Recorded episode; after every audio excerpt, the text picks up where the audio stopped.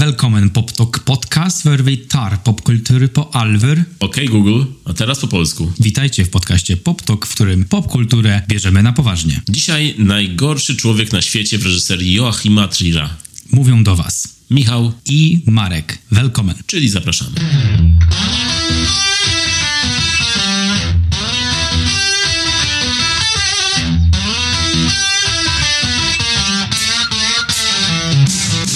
Wpadła mi jedna myśl, która nie wiem jak to wytłumaczyć, jak to się stało, ale robiłem sobie kanapeczkę i przyszła mi do głowy myśl, czemu dziewczyny ze Spice Girls śpiewają Zig Zig A. Okej, nie wiedziałem, że to w tym kierunku idzie w ogóle. Zapnij pasy. Zig Zig A. Wiesz z jakiej piosenki? Z 96 Wiem, Wannabe. chyba tak. No i tak sobie właśnie, i teraz tak, ta historia nie, nie robi się lepsza z czasem, to jakby deeskaluje idąc do meritum. Postanowiłem, że poszukam w sieci czemu, czemu tam jest Zig Zig A i co to w ogóle oznacza i, i w ogóle czemu one tego chcą. I okazuje się, znalazłem pewne wytłumaczenie, które zaproponowało Marie Claire, to czasopismo, Spojrzałeś do szafki, do swoich archiwalnych numerów Marie Claire. Pogrzebałeś Musiałem wyjąć z folii. To było dawno temu. Okazuje się, że jest wyjaśnienie, które nie jest zadowalające dla większości świata i podejrzewam, że mało osób o tym wie. Ale w powszechnym rozumieniu zig zig a oznaczało orgazm, szczytowanie. I really, really, really wanna zig zig a. Really? Ale nie, okazuje się, że podczas nagrywania teledysku i tej piosenki w studio był pewien człowiek w ich życiach, którego imienia nie wymieniono. Człowiek, który reprezentował gatunek pop i był bardzo przeciwny boys bandom i girls bandom. I ten sam człowiek w studio miał w zwyczaju robić dwójkę i palić cygaro w trakcie robienia dwójki. W I studio? w studio, w toalecie. Słuchajcie, okej, dobrze. To, dobrze. w studyjnej toalecie. I, ale nadal czytam tę historię i mówię, a pewnie w studio to robił i ten, i to, to tutaj. Nie, nie, nie, nie, nie. To jest bardzo niezadowalające. Okazuje się, że ten człowiek był przeciwny artystycznej działalności Spice Girls i one w ramach sprzeciwu wymyśliły ksywkę na planie Shit and Cigars. I wyobraź sobie, że Zig Zig A to jest szyfrowe określenie tego słowa shit and cigars, które miało oznaczać tego człowieka, którego one nie lubiły. I to było powiedziane w ramach protestu wobec ludzi z branży muzycznej, którzy byli przeciwni, e, aby Spice Girls powstało. That's the story. Czyli jakie zestawienie jest tego, tego, tego refrenu? Mówiłem, że to będzie deeskalować, bo ja do tej pory nie wiem, jak się czuję z tym wyjaśnieniem. Uważam, że to z, z, ze szczytowaniem i z orgazmem było o wiele lepsze. Tak, to tak, tak. No bo tak. ziom, jak śpiewają I really, really wanna, no to zig zig a, ale one nie chcą tego zig zig a, bo, on, bo go nie lubią i on ich nie lubi, to czemu one śpiewają, że, że to tak jest? Wiem, że nie wiem w tym momencie. Zagiąłeś mnie. Myślałeś o tym kiedykolwiek? Nie, słuchałem tej piosenki tyle razy i nigdy nie, w ogóle nie zastanawiałem się nad znaczeniem tych słów. You're welcome. Doskonale znam te słowa i nigdy nie, nie pomyślałem, co to znaczy. No, o czym pomyślałeś? No, one tam śpiewają dosyć dosłownie. If you wanna be my lover, I really wanna... No to wiadomo. Right? Right? Wszystko tam było, tam jest wszystko na wierzchu. Right? wiadomo o co chodzi, więc, Right? więc nigdy bym nie pomyślał, że to chodzi o jakiegoś gościa, który robił dwójkę w toalecie. Ale stary, to nie, nie wiadomo o co chodzi. A wiesz, jak się nazywał ten gość? Nie, nikt Nie. tego nie wie. Nikt tego nie to, wie. To, to nazwisko nie było wspomniane. Czyli może to jest ktoś sławny i po prostu nie chciały go ujawniać. Może tak. Ale zig zig a nie wiesz co znaczy. Mówisz, wszystko jest tam jawne, takie odkryte, ale nie jest. Sprawdzam. Really, really wanna zig zig a. Zyg a. Pisałem zyg zyga I co jest? i pierwsze co widzę... So this is what Zig Zig A means in Spice Girls Wannabe. O, też to mam, też to widzę, dobra. Czy to czytałeś właśnie? Czy to jest ten tekst, który czytałeś z Marie Claire? To jest to samo wytłumaczenie. Proszę czytaj, widzę już, e, widzę już końcowy, końcową A, część tekstu. rzeczywiście, widzę, tak. Shit and cigar, shortens to zig ziga. Shit and cigar, zig ziga. Mm, brzmi podobnie, brzmi podobnie. I know it's weird. Okej, dobrze. Możemy tutaj e, zakończyć ten wywód, e, mówiąc, że Spice Girls podobno ma się reaktywować. Nie wiem, czy słyszałeś. I ten odcinek tak naprawdę jest poświęcony Spice Girls. Zaczynamy od pierwszej płyty, I idziemy przez wszystkie kolejne. ale nie teraz. Teraz, Marek, rozmawiamy o innym najgorszym człowieku. Nie tylko takim, co robi w studio dwójkę i, i, i pali cygara. E, mamy dzisiaj innego najgorszego człowieka na świecie, mianowicie takiego z Norwegii. Człowieszkę. Człowieszka. Feminatywy. We're down with it. Tak, w każdym razie nie wiadomo, kto jest tym najgorszym człowiekiem. Rozmawiamy o filmie Najgorszy człowiek świat na świecie. E, cały czas chcę powiedzieć najgorszy człowiek świata. Ja też No właśnie, więc powinni zmienić. Przepraszam bardzo, panie dystrybutorze, jest jeszcze szansa, żeby zmienić ten tytuł na krótszy, nieco krótszy. Film w reżyserii Joachima Trira e, z 2021 roku, Najgorszy człowiek na świecie. E, jest to film, który nie tylko zdobył Złotą Palmę w zeszłym roku w Cannes dla najlepszej aktorki Renate Reinsve, ale też jest teraz nominowany do Oscarów jako najlepszy pełnometrażowy film międzynarodowy oraz jako najlepszy scenariusz oryginalny. Wiadomo, że zdobył dużo więcej nagród też w swoim kraju i nie tylko. Um, no i powiedz mi najpierw o tym tytule. Marek, najgorszy człowiek na świecie. Dlaczego ten film tak się nazywa? Co miałeś na myśli tytułując ten film tak? Nie wiem. That's my answer. To tak jak bohaterowie filmu Najgorszy człowiek na świecie bo oni też wielu rzeczy nie wiedzą. No to czytałeś jakiś wywiad, tak? Albo słuchałeś jakiegoś wywiadu pewnie z reżyserem i powiedział, że nie wie, czemu tak. Nie, nie, nie, nie, nie. Znaczy, słuchałem wywiadów i czytałem wywiady, ale nie, nie akurat tutaj. Na temat tytułu nie padło żadne pytanie. Ale tytuł wydaje się być bardzo mocno powiązany z fabułą, przynajmniej mm, tak powierzchownie. No, chodzi o osobę, która podejmuje serię złych lub nieakceptowalnych społecznie decyzji, które doprowadzają ją do pewnego momentu w życiu, które również nie jest społecznie mile widziane, powiedziałbym. No tak, właśnie. Z tym, że ten tytuł pokazuje, że jest to najgorszy człowiek, czyli no jest to top najgorszych człowieków na świecie. E, tak. co uważam za dosyć ironiczny tytuł, bo no nie ma tam akurat tak strasznie złych ludzi w tym filmie. Tam są bardziej zwykli, normalni, szarzy ludzie, tacy ty, ja. No tak, no i dobrze, dobrze, dobrze, oczywiście, oczywiście. Ja mam taką refleksję tutaj, że wciąż nadając taki tytuł, mm, może chodzić o, no bo zależy kto ocenia, kto mówi, że y, ta osoba jest najgorszą osobą. Wydaje mi się, że tutaj chodzi o społeczeństwo, że, że, że ta osoba podejmuje jakieś decyzje, które były kiedyś takie komedie angielskie, co ludzie powiedzą. Serial komediowy, tak? To tak, był... serial z y, żakietową, bukietową. Tak, dokładnie. I trochę tutaj w ten sposób to widzę, że najgorszy człowiek na świecie, masz rację, taka ironia w tym wybrzmiewa, z ust tych osób, które są um, obserwatorami, nie aktorami tego życia. Mm -hmm, mm -hmm. Czyli ktoś z boku mógłby powiedzieć, patrząc na tych bohaterów, że oj, to ten, ona albo on to jest taki mm. najgorszy sort człowieka. Najgorzej, najgorzej. Najgorzej. Tak, to coś w tym jest rzeczywiście, a jeśli mówimy o tych bohaterach, no to może powiemy o czym jest ten film. O czym opowiada film o wielu rzeczach. Przede wszystkim opowiada o Julii, głównej bohaterce. To znaczy, my poznajemy rzeczywistość filmową z perspektywy Julii, jesteśmy jej towarzyszami, a jest to historia skomplikowana i jest komplikowana na życzenie samej Julii, no bo wydaje się być osobą taką mało zdecydowaną, podejmuje dużo decyzji, zmienia dużo rzeczy w swoim życiu, nie osiadając w jednej decyzji na długo, ponieważ wiele rzeczy ją interesuje i próbuje te swoje pasje realizować i aktywnie ich szukać. Przez to zmienia edukację, zmienia hobby, no i spotyka wielu ludzi po drodze, oczywiście poznaje wiele osób i bardzo szybko się angażuje w kontakt, ale równie szybko z tego kontaktu wychodzi do momentu, kiedy poznaje Axela. Tylko tutaj powstaje pewien problem, który okazuje się łączący bardzo w ich przypadku, bo jest to pierwszy mężczyzna, który Juli mówi, wiesz co, jestem trochę starszy, ty możesz chcieć, chcieć bardziej doświadczać życia, powinniśmy się rozstać, to chyba nie będzie miało przyszłości. I dopiero wtedy Juli zrozumiała, że to jest jednak to i I will stick around i spędzę trochę więcej czasu z tym człowiekiem. Więc wchodzą w związek, zaczynają tworzyć swoje rytuały intymne, tylko pytanie na ile Juli będzie chciała zostać w tej relacji, jak długo, no bo do tej pory w filmie wiemy, że jest osobą bardzo zmienną. That's it. That's the film. That's the film. Jest y, z tego, co opowiadasz i z tego, co można wyczytać o filmie, no to brzmi to jak taka komedia romantyczna, komedia, e, komedia obyczajowa o związkach. I do pewnego momentu rzeczywiście tak ten film działa.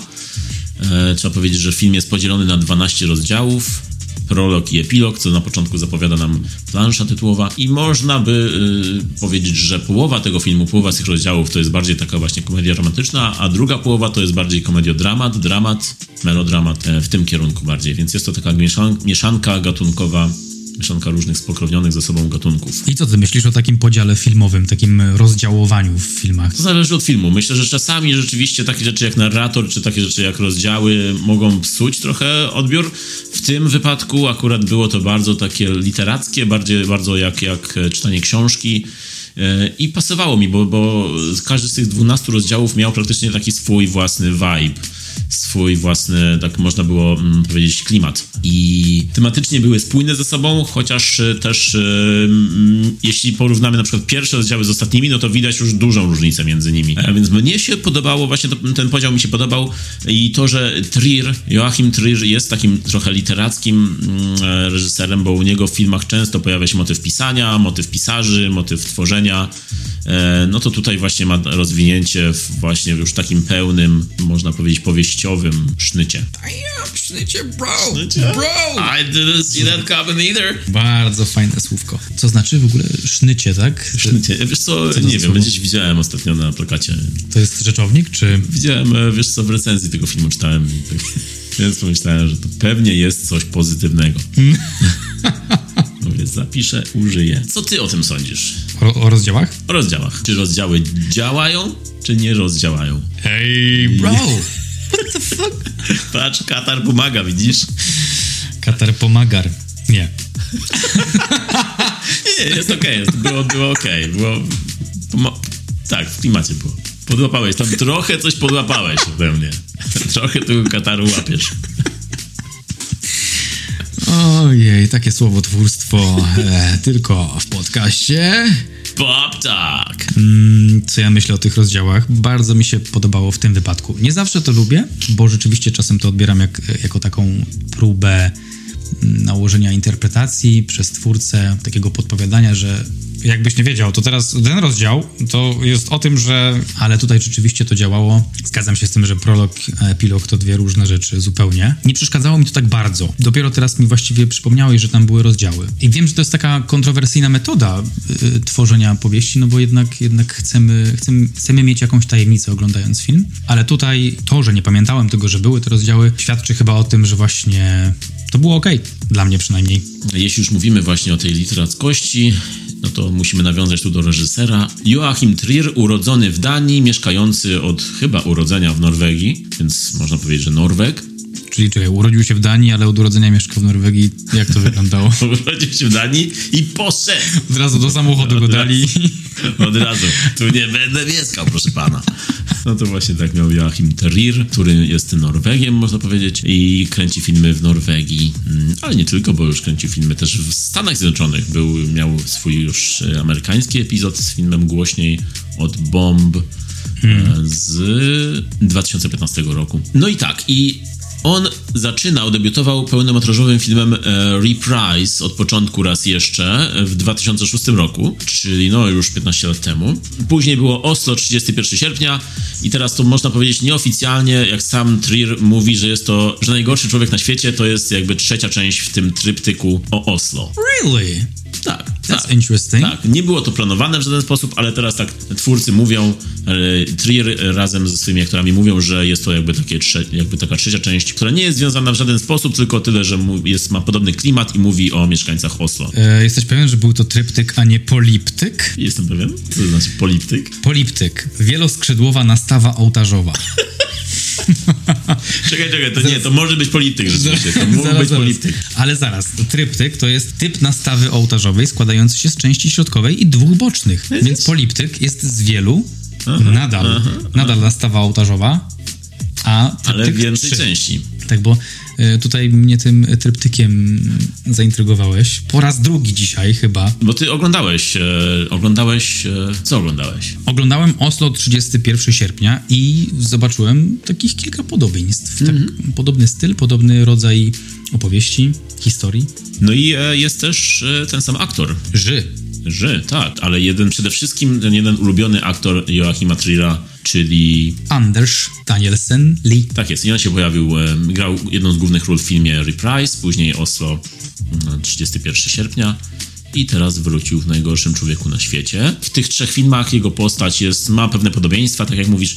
Ja Oslo akurat nie oglądałem, ale oglądałem Reprise. A ja nie wiem, o czym ty w ogóle mówisz z tym Reprise. Nie mogę tego znaleźć. Pierwszy film jego. Okej, okej, mam. Te filmy mają pewne podobieństwa. W Reprise na przykład widziałem e, w postaci e, Andersa jego pewne cechy z jego postaci z najgorszego człowieka na świecie. No, Oslo nie widziałem, więc ty możesz się wypowiedzieć. W Oslo też jest podobnie.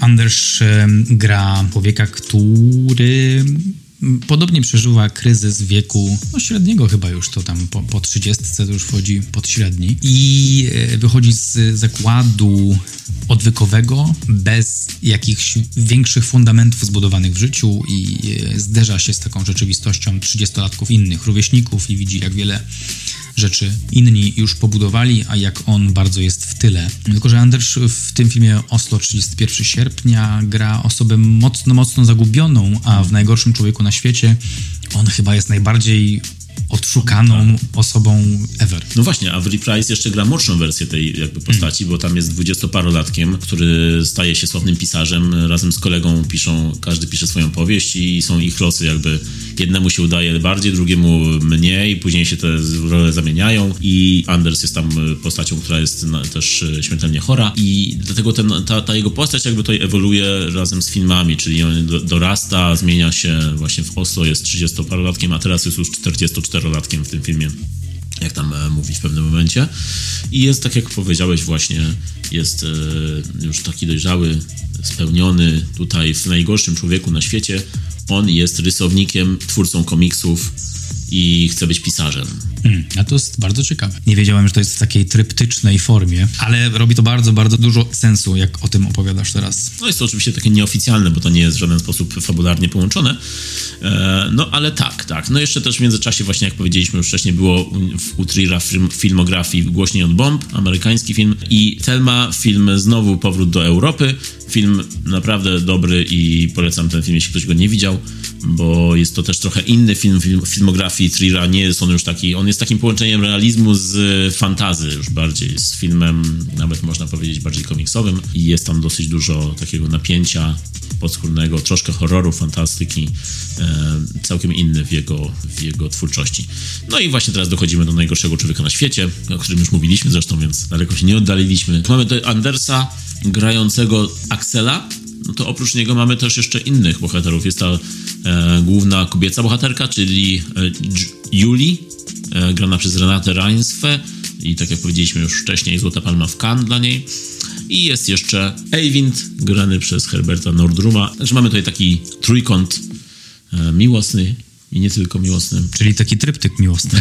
tryptyk. Na trzeci film będą trzej bohaterowie. Ale jeszcze gra tutaj Hans Olaf Brenner. Też wcześniej pojawił się w filmie Oslo, 31 hmm. sierpnia. Hans Olaf Brenner. I też tu się pojawił, więc widać, że ma garstkę swoich ulubionych koleżków, ziomeczków. To prawda, trzymają się razem rzeczywiście. No, no i Renate też grała w Oslo. 31 e, sierpnia. Tak, ona jest, jest ta, ta, historia, o której opowiadają mm, razem w wywiadach, że Renate miała tam w tym filmie e, jedną linijkę dialogu. Tak. E, I po tej linijce dialogu przez wiele lat nie wracała do Trira, po czym zadzwonił do niej dzień po tym, kiedy Renate stwierdziła, że ona kończy z aktorstwem. Czyli ona stwierdziła, że już nie dostaje takich ludzi, jakby chciała, nie ma dla niej, wiesz, miejsca w kinie. Ona stwierdziła, że kończy i następnego dnia Trier zadzwonił, że ma dla niej rolę specjalnie i ona oczywiście przyjęła i zobacz. I zobacz, co się dzieje. Bardzo dobrze to poszło. Renate gratulerer.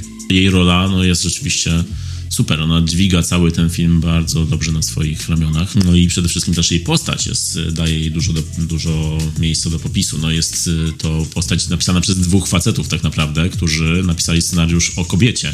Hmm. I myślę, że zrobili to, no, jak widać po efekcie końcowym, zrobili to bardzo dobrze. Herbert Nordrum, który gra Eivina. Cóż tu rzec? Sprawiał wrażenie bardzo organicznego i... Yy był taki zupełnie inny niż, niż ten Axel. Mimo, że to była taka rola, no, no może nie była to główna, nadal bym to postrzegał jako taką bardziej epizodyczną e, rolę, ale miała bardzo dużo charakteru. W ogóle ta część filmu, kiedy Eivin e, był mocno na, e, na froncie, była zupełnie inna niż ta część filmu, którą widzieliśmy z Axelem. Mamy to poznanie się ich na imprezie poznają się przypadkiem. Juli i Eivind poznają się przypadkiem na imprezie, gdzie ona się wbija niezaproszona, nikt jej nie zna i kiedy się spotykają, to jest to taki meet cute jak z komedii romantycznej. Jest dużo takich długich ujęć, kiedy oni rozmawiają, poznają się. Nie dochodzi do niczego, co mogłoby być uznawane za zdradę w potocznym tego słowa znaczeniu, ale jest to nadal widoczne, że ich bardzo ku sobie ciągnie i E, no i właśnie oni testują te granice w tym momencie. Jest to taka gra tutaj z komedią romantyczną. Jest taka scena w zwolnionym tempie, która wygląda na ich pierwszy pocałunek, a tak naprawdę oni się nie całują, tylko po prostu przekazują sobie dym z papierosa i jest to tak też sfetyszyzowana ta scena, tak jakby to było mm, jak, jak w komedii romantycznej jakiejś.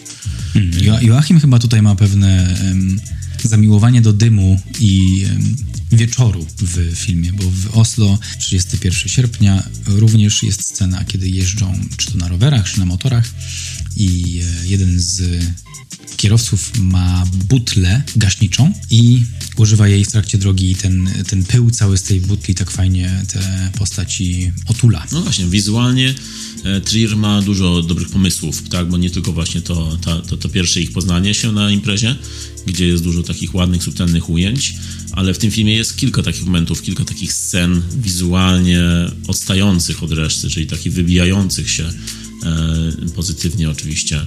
No jest y, słynna scena, która jest w zwiastunach na plakacie i myślę, że to będzie taka najbardziej rozpoznawalna scena z tego filmu, czyli to zatrzymanie świata. Świetne. Z tego, co słyszałem, to kręcili ją podczas pandemii.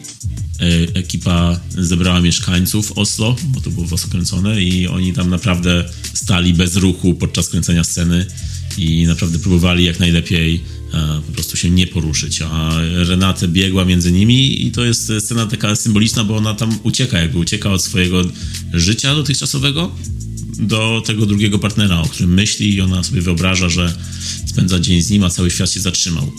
Mm, jest to ciekawa scena, bo zazwyczaj w komediach romantycznych, mm, do których tutaj nawiązuje właśnie Trier, no to taka scena byłaby momentem szczęścia takiego bohaterki, czyli cały świat się zatrzymał, jesteśmy tylko my. A tutaj jest trochę dramatu też w tym, no bo ona w tym momencie chce jednak skończyć swój poprzedni związek, czyli coś takiego czeka ją, coś trudnego, od czego ona chce uciec i ucieka w swoich myślach właśnie w ten sposób, więc jest to też trochę takie odwrócenie konwencji w tym momencie i coś, co byśmy pewnie sami chcieli, żeby, żebyśmy mieli taką moc zatrzymać. Na mhm. przykład ja, kiedy dzisiaj jechałem tutaj, to też miałem ochotę, żeby zatrzymać ruch na ulicy, bo były takie korki, że po prostu nie mogłem przejechać. Ale po to, żeby ich ominąć, a nie po to, żeby stać w tym korku i you know what? Tym, o czym mówisz. I to też fajnie pokazywała, ta scena fajnie pokazywała, jak bardzo Juli e, naładowała się tym zatrzymanym czasem i tymi chwilami spędzonymi z Eivindem. Naładowała się i wróciła do Axela, jak taka pełna bateria, wtedy już pewna tego, że chce zakończyć ten związek. Czyli widać było, że też w jej głowie bardzo potrzebowała tej pauzy, tego, e, tej takiej saturacji z Eivindem, wrócić do Axela i z tą mocą powiedzieć mu, bo jest już pewna, bo już zweryfikowała, że Axel to już jest, to już jest koniec. To teraz pora na spoilery. Jeśli ktoś nie oglądał, to najpierw obejrzycie film w kinach, a później wróćcie do nas. Później jeszcze będzie część bez spoilerów, więc jeśli chcecie, to możecie ominąć fragment spoilerowy. Także no, mamy tutaj w pewnym momencie taki trójkąt miłosny, po czym w połowie, gdzieś tak w połowie filmu e, następuje zmiana partnera i druga połowa filmu jest właśnie już inna. Chciałem się spytać, no bo tak rozmawiamy o tych e, sytuacjach, o zatrzymaniu czasu i rozstaniach. Jak, jak ty myślisz, czy da się zidentyfikować jakąś najgorszą osobę w, w tym momencie filmu, czyli w tym, jak ona wraca do Axela i mówi, e, you know what, this is shit. Mhm, mhm. No myślę właśnie, że nie ma tutaj takiej najgorszej osoby, bo jest to tak rozegrane, że rozumiemy wszystkich bohaterów, dlaczego oni to robią tym momencie i jest to tak, e, Joachim Terrier pokazuje ich z taką empatią, że nie myślimy o nich, że oni są najgorsi, że są źli, tylko po prostu rozumiemy, że są w trudnej sytuacji i nie chcielibyśmy się znaleźć w takiej sytuacji ani po jednej stronie, ani po drugiej, no bo są to trudne sprawy związkowe, kiedy jedna osoba musi rzucić drugą i po prostu nie czuje tego, myśli, że kocha kogoś innego, po czym później może się okazać, że jednak nie kocha tego kogoś innego. On pokazuje tych bohaterów swoich jako działających impulsywnie bardzo, szczególnie główną bohaterkę pokazuje jako działającą impulsywnie i podejmującą decyzję, która myśli w danym momencie, że są dobre, a tak naprawdę później się okazuje, że są złe, więc e, ten tytuł właśnie mi tutaj wypada tak ironicznie, bo wcale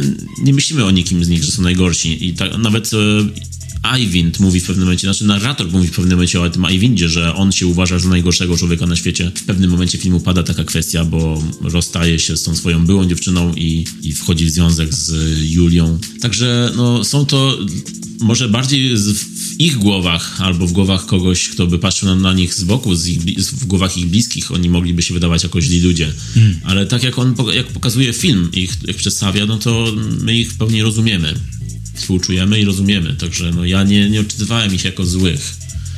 Może tak, główną bohaterkę odczytywałem jako trochę samolubną w tych swoich wyborach, bo ona hmm. jest e, zagubiona, szuka dużo, hmm. ale też patrzy głównie na to, co ona chce przez całą swoją drogę. Czyli trochę też taki wewnętrzny krytyk u nich się pojawia, czyli, czyli taki, który może nawet nie tyle społeczeństwo, co oni sami gdzieś tam wewnątrz siebie mogą się tak postrzegać. Bo rzeczywiście te decyzje, które podejmują, są oparte tylko i wyłącznie na ich osobistych potrzebach, nie zważając na potrzeby drugiej osoby, czy, czy nie, nie będąc wrażliwym na potrzeby tej drugiej osoby. W takich momentach, gdy Juli podążała za swoim głosem serca, albo w bardzo wąskim tunelu, to miałem w sobie taką niezgodę, ale bardziej taką empatyczną na zasadzie o nie, co ty robisz, ziom, nie.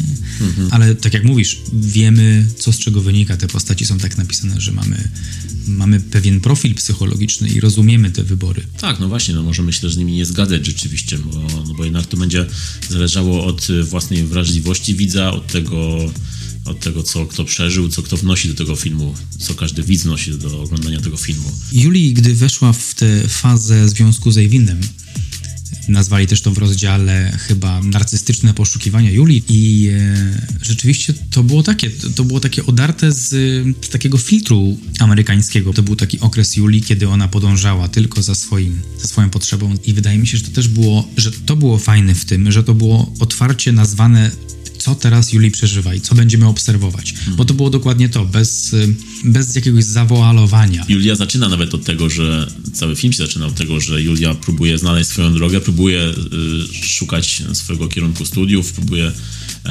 najpierw studiować ciało, bo chce zostać lekarzem, później próbuje studiować umysł, bo chce być psychologiem i tak zmienia co chwilę mm, swoje, swoją ścieżkę, e, aż w końcu oświadcza swoim rodzicom, swojej mamie, oświadcza, że, że chce być fotografem, czyli tak naprawdę tutaj jeszcze można powiedzieć, że studiuje duszę, tak, bo to mm, ciało, umysł, dusza, tak mm. się trochę wszystko e, łączy, ale co chwilę wybiera inny kierunek i, ma, i mama widać już po reakcji i mamy na to, no, tak. że, że okej, okay, dobra córka, rób co chcesz, e, że to już jest kolejna decyzja w jej życiu, którą pewnie będzie chciała zmienić niedługo. No a tak naprawdę Julia pracuje jako ekspedientka w księgarni, czyli no nie, nie spełnia się w swoich, e, w swoich tych ambicjach. I nawet jest taka scena, jedna z też lepszych, gdy Julii patrzy na zdjęcia, na, swo na, swoją mamę, potem na jej mamę, potem na swoich przodków na zdjęciach, na fotografiach i porównuje swoje obecne życie i na jakim etapie jest ona, czyli Julii, a na jakim etapie były osoby z poprzednich pokoleń, mm, z jej rodziny. I opowiadała o tym, że ta rodzina, mimo że się, najstarsza chyba, jaką, jak jej wspomniała, że mimo, że się nie kochali, mieli tam dziewiątkę dzieci. Następne pokolenie miała już dziecko, czy tam y, już miała karierę i tak dalej. I porównuje się do tych poprzednich pokoleń, sugerując samej sobie, czyli jednocześnie może podpowiadając też sobie, że jest tym najgorszym człowiekiem świata mm i w mhm. tej sferze, że ona jest jeszcze nigdzie tak naprawdę, że ona szuka, że ona potrzebuje jeszcze czasu, potrzebuje eksplorować e, różne opcje. I tutaj jest e, to, o czym też wspomniałeś, czyli ta relacja z ojcem, bo na początku powiedziałeś rodziców, a potem rodzicom, że oznajmiała, a potem, że mamie. Tutaj faktycznie też widać wyraźnie ten profil psychologiczny tego nieobecnego ojca. No, strasznie mi się to podobało, że, że to jest tak fajnie osadzone bardzo, że to jest taka tragikomedia romantyczna, ale mocno osadzona w rzeczywistości bez upiększania. Tak, tak, no mamy tutaj dużo aspektów jej jako postaci rzeczywiście, bo jest jej rodzina i jej miejsce w swoim pokoleniu, bo ona nawet może być takim przykładem e, z całego pokolenia 30-latków, e, osób wchodzących w swoje 30 lata, bo ona w tym podczas filmu ma urodziny 30, co jest taką granicą pewną e, umowną często w życiu, w filmach i tutaj też. Więc ten film można nawet traktować jako taki manifest pokolenia, jej pokolenia, ale nie tylko, bo tam jest właściwie są dwa pokolenia. Jest pokolenie jej Julii i pokolenie tego Axela hmm. starszego, mm, który, który reprezentuje już inne, inne podejście do świata. E, I ten film tak trochę idzie mm, ścieżką pomiędzy tymi dwoma pokoleniami, bo e, pokazuje jej pokolenie takie zagubione, szukające, niespełnione i trochę egoistyczne, zapatrzone w siebie E, a drugie jego pokolenie takie zapatrzone w przeszłość, hmm. też, też szukające, e, ale bardziej w sobie i tak bardziej patrzy na to pokolenie poetycko, na, na jego pokolenie poetycko, nie tak, że dziadersko, że a, kiedyś to było, panie, tylko, a teraz to nie ma. Tak, tak. To właśnie nie patrzy w ten sposób, tylko właśnie patrzy tak nawet, jaki jest ten bardzo ładny tak. monolog Axela o, o kolekcjonowaniu, o zbieraniu kultury, o tym, że kiedyś rzeczywiście do tej kultury się przywiązywało inną wagę niż teraz, że kiedyś teraz jest taka ulotna, że teraz jest wszystko dostępne, a kiedyś e, się otaczało fizycznie kulturą bardziej. To jest to bardzo wzruszające, bardzo ładnie e, on to powiedział i nawet też ja osobiście się mogłem odnieść do tego, bo też kolekcjonuję, też właśnie mam takie podobne podejście do, do tego, co on e, wypowiedział w tym filmie. I te dwa podejścia, jakby Trier słuchał obu, nie, nie, nie oceniał nikogo, co jest lepsze, co jest gorsze, czy to jest dobre, czy jest złe, tylko on bardziej słucha i pokazuje i ty możesz sam ocenić. Dokładnie, to jest taki przykład dobrego obserwowania, dobrego zaprezentowania obserwacji, czyli daje ci to, co się dzieje, nie sugeruje ci swoim scenariuszem, że masz myśleć jakoś. Bardziej pokazuje wydarzenia. My mamy pole do tego, żeby ocenić, kto jest najgorszym człowiekiem na świecie i e, ciężko jest przy takim zapasie informacji na temat postaci ocenić kogoś, bo jednak mamy związki przyczynowo-skutkowe i ciężko jest powiedzieć, że, e, że któryś z nich jest jakiś, czy jest właśnie zły, czy dobry, tylko, tylko tutaj wszystko, wszystko jest powiązane. Coś za czymś stoi, coś z jakiejś przyczyny się dzieje. No i właśnie jeśli chodzi o przyczyny i skutki, no to Julia zmienia zdanie po raz kolejny, czyli z jednego związku przechodzi w drugi, ale później z tego drugiego związku rezygnuje i chce wrócić do pierwszego, z tym, że już Axel jest umierający, bo okazuje się, że jest śmiertelnie chory i po prostu spędza jakby z nim, oni razem spędzają jego ostatnie dni i wtedy ona przypomina sobie to albo jest na innym etapie swojego życia i czego innego chce i chce być z nim, ale on już nie może. Z tym, że na końcu filmu wiemy już, że zostaje sama i tutaj jest te wszystkie decyzje jej prowadzi, doprowadziły ją do tego, że no, nie, ani nie ma jednego, ani nie ma drugiego. Jest, jest sama ze swoimi emocjami i tylko fotografuje innych e, uczucia i emocje. To prawda. Ten, e, tak naprawdę między początkową Julii a końcową Julii niewiele się zmienia fizycznie, oprócz tego ładunku doświadczeń. Jak odczytałeś ten, ten koniec, ten finał? Właśnie trochę tak. Widzimy Julii na początku szukającą i na końcu widzimy Julii, która trochę też jest szukająca, ale, ale jest bogatsza o doświadczenia, jest mądrzejsza na pewno o te wszystkie rzeczy, rzeczy które się wydarzyły. Część mojego umysłu jest na tyle konserwatywna, że myśli sobie, nie ma nikogo, została sama, nie ma, nie ma nikogo obok siebie ale może, może i to nie przeszkadza, może to jest dobrze właśnie. Właśnie o to chodzi, że ten koniec nie podpowiada ci, to jest dobre, a to jest złe. Jakbyś oglądał komedię hollywoodzką, że oni oni nie chcieli, ale w końcu, nie wiem, biały gołąb leciał i wskazał na tę drugą osobę i spotkali się po 17 latach i wciąż lubią te same lody czekoladowe z posypką truskawkową i, i w, wciąż mają te same gesty, jak się witają, czy cokolwiek. Nie, nie, nie. Tutaj mamy Julii pokazaną, pokazaną po tych wszystkich doświadczeniach, że radzi sobie, daje sobie radę jakoś, mimo że nie pojawiła się w tym szpitalu, gdy Axel umierał, co po raz kolejny mogłoby świadczyć o tym, że jest najgorszym człowiekiem na świecie, bo nawet w, w, ostatnich chwilach e, swojego byłego partnera, z którym łączyło ją coś wyjątkowego, nie pojawiła się tam. Więc można by pomyśleć, że jednak tutaj e, niczego się nie nauczyła, tak, w cudzysłowie. Ale może końcem tej opowieści nie jest bycie z kimś, tylko jest zrozumienie pewnych aspektów siebie. Tak, tak. Właśnie na końcu nie, nie potępia, Trier nie potępia na końcu swojej postaci, mm. Julii, e, tylko bardziej pokazuje że ona jest w tym momencie życia, tutaj doszła, tutaj zaprowadziły ją te decyzje, które podjęła. I no tutaj zostawia ciebie z tym, czy ty byś się czuł dobrze w tym, czy nie. Mm, e, no Julia nie, nie jest e, jakoś smutna, przygnębiona tym, ogląda z zewnątrz przez okno swojego byłego, który ma kobietę, ma dziecko i prowadzi inne życie. I patrzy na to i po prostu no, nie jest tak, że rozpacza, płacze, ale widzi, że albo widzi, że mogła to mieć, albo widzi, że po prostu no, są osoby, które mają inne życie. No, nie, nie wiemy, bo ona też tego nie, nie pokazuje po sobie, co ona myśli w tym momencie. Możemy tylko narzucić, narzucić to, co my myślimy. Hmm. I rzeczywiście ten koniec jest taki otwarty i, i, i obiektywnie patrzy na nią jako, jako, jako postać. E, I to jest właśnie, tak jak powiedziałeś, bardzo odświeżające w tym gatunku. Jeśli byśmy mieli traktować to jako taki, taką komedię romantyczną, e, taką, taką komedię beczajową, e, bardziej ja bym powiedział to jako taka dramedia, trochę taki romantyczny film o, o, o psychologicznych związkach no to jest to bardzo błyskotliwe, odświeżające. Mniej jest z bajki, więcej jest z życia yy, i jest to wreszcie taki romką, który szanuje widza yy, i, i, nie pokazuje takich yy, łatwych, gatunkowych klisz, tylko bardziej podsuwa ci różne, różne pomysły i zostawia cię z czymś do przemyślenia. Podobnie jest w filmie, do którego wrócę po raz kolejny, Oslo 31 sierpnia, czy 31 sierpnia. Też bardzo obiektywnie patrzymy na postaci, mimo że są mocno, mocno, jeszcze mocniej zagubione i w jeszcze gorszym położeniu życiowym, z, z bardzo ograniczoną perspektywą. I tam też bardzo dobrze jest oddany obraz rzeczywistości trzydziestolatków.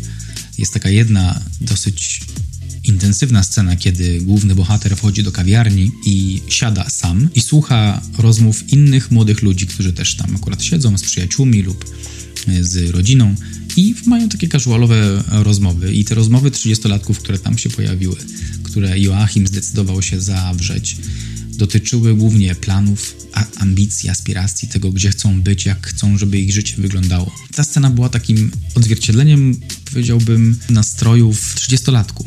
Że oni naprawdę mają dużo planów, że mają. Nie, niektórzy z nich mają dużo niewykorzystanych okazji, a niektórzy z nich dopiero planują, tak naprawdę nie chcą korzystać z życia jeszcze. Jest wiele osób w tym wieku, które dopiero tworzą plany i to się bardzo zmieniło na przestrzeni kilku pokoleń. I jest tam taka jedna dziewczyna, która wyjątkowo miała dla mnie przynajmniej absurdalne plany, że jako 30-letnia osoba ma taką, taką wizję siebie, że chce chociaż raz spróbować pływania z delfinami. I to było dla mnie tak tak odklejone od rzeczywistości, ale, ale pokazuje to, jak, e, jak dużo jeszcze chcą zrobić takie osoby, że po prostu chcą żyć. Nawet właśnie tutaj Julia, główna bohaterka, najgorszego człowieka na świecie. Ona też ma pewne aspiracje ma też plany i ma rzeczy, które robi w trakcie tego filmu, czyli na przykład pisze ten esej, felieton hmm. na temat seksu oralnego, hmm. za który jest uznawana, za który jest uznana jako, jako jakaś autorka, już taka poważana bardziej, więc, więc ona ma jakieś zdolności, ona ma przemyślenia, ona ma ciekawe rzeczy do powiedzenia.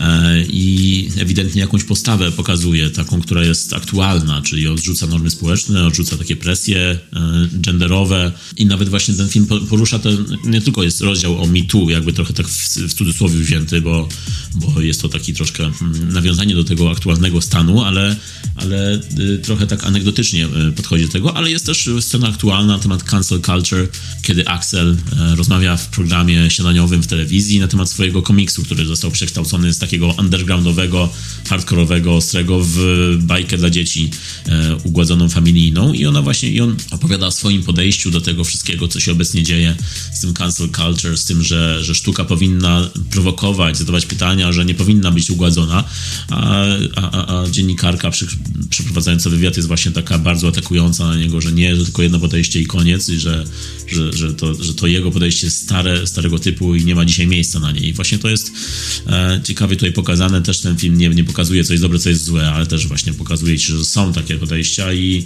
e, możesz stanąć po jednej albo po drugiej stronie, ale no nie jest tak, że któreś z nich jest lepsze. To jest też mądrość tego filmu. A jak ty myślisz, o co, o co chodziło w tym filmie? Tak jakbyś miał wybrać jedną myśl. Jedną myśl? Hmm, no tam było sporo, sporo było takiego food for thought. Zostawiało ci dużo takiego do przemyślenia, więc e, jedną myśl, no myślę, że trzeba samemu się przekonać w życiu, trzeba samemu podjąć swoje decyzje i przeżyć to, co się przeżyło, hmm. choć wszystkim wokół lat już przybyło. Ej. No, myślę, że przede wszystkim tak, no, przede wszystkim jest to właśnie podejmowaniu, podejmowaniu swoich decyzji i, i przeżyciu życia na własnych zasadach. Myślisz, że Julii byłaby szczęśliwsza, gdyby została z Axelem? Właśnie to jest, to jest coś, co możemy sobie gdybać, możemy dopowiadać swoje własne scenariusze, co Trier lubi też już wcześniej w Reprise na przykład też miał takie sceny, gdzie miał różne wersje rzeczy, które się mogą wydarzyć. I tutaj też mamy, mamy takie zalążki tego, czy zalążki, mamy, mamy to podpowiedziane, że mogą być różne opcje. I zależy od tego, co wybierzemy. Myślę, że ona musiała dojrzeć do tego w tym momencie, bo na początku właśnie, kiedy Axel jako ten 40-paroletni mężczyzna powiedział jej, że on jest dużo starszy od niej i że on ma inne wy, już teraz wyobrażenie o związkach, inne wymagania i że lepiej, żeby nie byli ze sobą. I ona wtedy to ją bardziej przyciąga do niego, jakby w tym momencie się zakochuje, ale tak naprawdę nie wiadomo, czy to było zakochanie, czy to było bardziej właśnie takie nie, on mi nie pozwala, to ja będę z nim właśnie. Mm, mm, mm. I ona jest z nim nie wiadomo, czy z miłości, czy po prostu do tego, żeby pokazać, że wiesz, że ona taka nie jest, że, że, że ona może, że mogą, mogą być razem. To tak bardzo wyglądało na to, że ona w pewien sposób nie przepracowała dużej części swojej relacji z ojcem i tak e, to ją przyciągnęło, bo, bo to wydawało jej się znajome, tak pokrótce myśląc. Tak, tak, właśnie ta relacja z ojcem też jest bardzo ciekawa. Jest tutaj scena, kiedy razem z Axelem przyjeżdżają do ojca i jest trochę taka, trochę taka zabawna, ale gorzka jednak scena z tym ojcem, kiedy on w ogóle nie, nie orientuje się w tym, co tak. napisze, co ona robi, bo, tak. bo po prostu wymówki, wymówki, wymówki. Tak, dokładnie, dokładnie, tak. To, to była trochę raniąca scena, jak, jak dał jej kurtkę na urodziny, i, I, zaraz potem przyszła jego młodsza córka z tego drugiego małżeństwa w tej samej kurtce. Tak. I wyjątkowość tego prezentu e, zmalała do zera, bo okazało się, że po prostu gdzieś był i pewnie była promka, kup dwie za pół ceny, czy nie wiem, buy one, get one free. Pewnie tak, pewnie tak, dokładnie. No właśnie, to nam całkowicie zmienia obraz e, jego postaci. No i właśnie później fajna jest konfrontacja z, z ojcem w scenie tego bad tripu, kiedy biorą grzybki i mają ten narkotykowy odjazd i ona po prostu... Świetne to było. Świetne, tak. Świetnie się konfrontuje z nim, chociaż w taki sposób, że... Rzuca w niego tamponem chyba, Rzuca, tak? wyjmuje tak z siebie. siebie tampon i rzuca zakrzywionym tamponem w niego, przy czym sama ma barwy wojenne z krwi na, na policzkach, ta, więc tak, więc była to bardzo dobra scena. I no i właśnie bardzo fajnie rozwijali jej postać jako taką pełną psychologiczną, e, psychologiczny rysunek jej. A propos tego związku z Axelem, który, na, który się urywa i później jest kontynuowany, kiedy on już jest bliski końca, no to on jej mówi wtedy, że ona była miłością jego życia, ale wiemy, że w drugą stronę to nie było tak, że, że on nie był miłością jej życia, że ona po prostu sama nie wie, co jest e, miłością jej życia. Więc było to gorzkie, ale takie prawdziwe, bliskie życiu właśnie, że to nie jest tak jak zazwyczaj w komedii dramatycznej ja cię kocham, ty mnie kochasz e, wszystko będzie fajnie. No tutaj właśnie nie jest tak, jest tak jak w życiu. Mm, czyli może być różnie po prostu. Mowa końcowa. Mowa końcowa. Podsumowując, y, najgorszego człowieka na świecie. Mm, nadal nie lubimy tego tytułu. Nadal, nadal nie jest to najgorszy człowiek na świecie. No ale jest to na pewno jeden z najlepszych filmów, jakie oglądałem w tym roku. Y, Joachim Trier zrobił bardzo życiowy kalejdoskop wzlotów i upadków y, i potraktował go z raczej mało norweskim ciepłem, bo to jest bardzo empatyczny film takie sceny, które zosta zostaną z nami, myślę, na długo, czyli właśnie sceny e, mocno działające na widza, jak ta z zatrzymaniem czasu, która, która nagle zmienia konwencję na bardziej magiczną. To jest taka wyobraźnia Triera wprawiona w ruch i nawet sam Trier zresztą przyznaje, że inspirował się tutaj na, na przykład filmem Wolny Dzień Ferrisa Buellera, czyli filmem amerykańskim gatunkowym, lekkim, przyjemnym. E, scena, w której Ferris e, tańczy i śpiewa do, do piosenki chyba Chucka Berry'ego i w tym momencie całe miasto też e, razem z nimi śpiewa i tańczy. E, I to jest właśnie inspiracja dla Trilla na przykład właśnie przy tworzeniu takich scen, co pokazuje, że on jest bardzo eklektycznym twórcą, który bierze na przykład takie gatunkowe kino i umieszcza w takim swoim artystycznym europejskim kinie. No i na przykład też e, właśnie scena tripu narkotycznego. Mm, on w wywiadzie słyszałem, że przywoływał, przywoływał tutaj bardziej kino z poznaku Chicha i Chonga niż jakieś artystyczne, artystyczne wzorce swoje. Więc to go pokazuje jako takiego normalnego gościa, normalnego, przyziemnego faceta, z którym można by pogadać, usiąść e, i, i spędzić wieczór. I tak jest właśnie ten film. Ten film jest o ludziach bardzo zwyczajnych i bardzo podobnych do, do ciebie i do, do widza, a nie opatrzeni aktorzy, którzy świetnie zagrali, pomagają jeszcze tylko w, w przekazaniu tego, co, co Trill miał na myśli. Także ode mnie i tutaj tak, obiektywnie, myślałem o tym filmie obiektywnie, da, dałbym 8 na 10, ale tak subiektywnie myśląc i odnosząc wszystko do siebie, to myślę, że to będzie takie 9 na 10. Ja tutaj nie będę wiele się różnił od ciebie. Ja mogę tylko sparafrazować to, co powiedziałeś, bo zgadzam się ze wszystkim. Według mnie jest to bardzo fajna taka wiwisekcja kondycji współczesnych trzydziestolatków i jest to opowieść o, o miłości, o niewykorzystanych okazjach, niezdecydowaniu, ale przy tym wszystkim jest zachowane pewne, pewna niewinność, pewne przyzwolenie na popełnianie tych błędów i taka wyrozumiałość do studiowania siebie i prób rozumienia siebie, jak idziemy przez życie. Najbardziej mi się podobała, jest kilka scen, które bardzo mi się podobały. One były wszystkie takie nasycone i takie było dużo przestrzeni na wybrzmienie każdej ze scen. Troszkę mi przypominał ten film, jeszcze inny film norweski, który oglądałem w przeszłości. Jest to stary film z 2002, ale wciąż e, bardzo aktualny. Tytuł to Większość ludzi mieszka w kinach. Większość ludzi mieszka w Chinach. Myślałem, czy to, czy to na, naprawdę?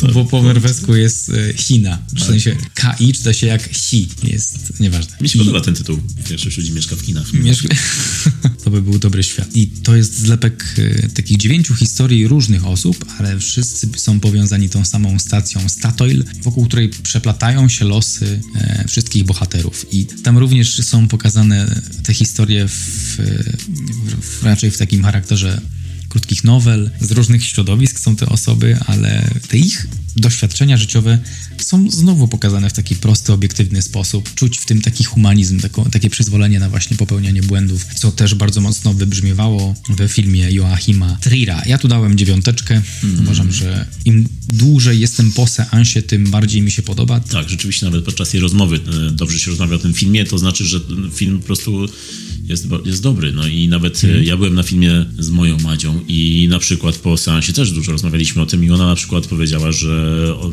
wyczuła trochę tutaj taki vibe Amelii w tym filmie. To też właśnie pokazało mi taką inną stronę tego, że rzeczywiście można tak spojrzeć na to i to jest bardzo ciekawe porównanie.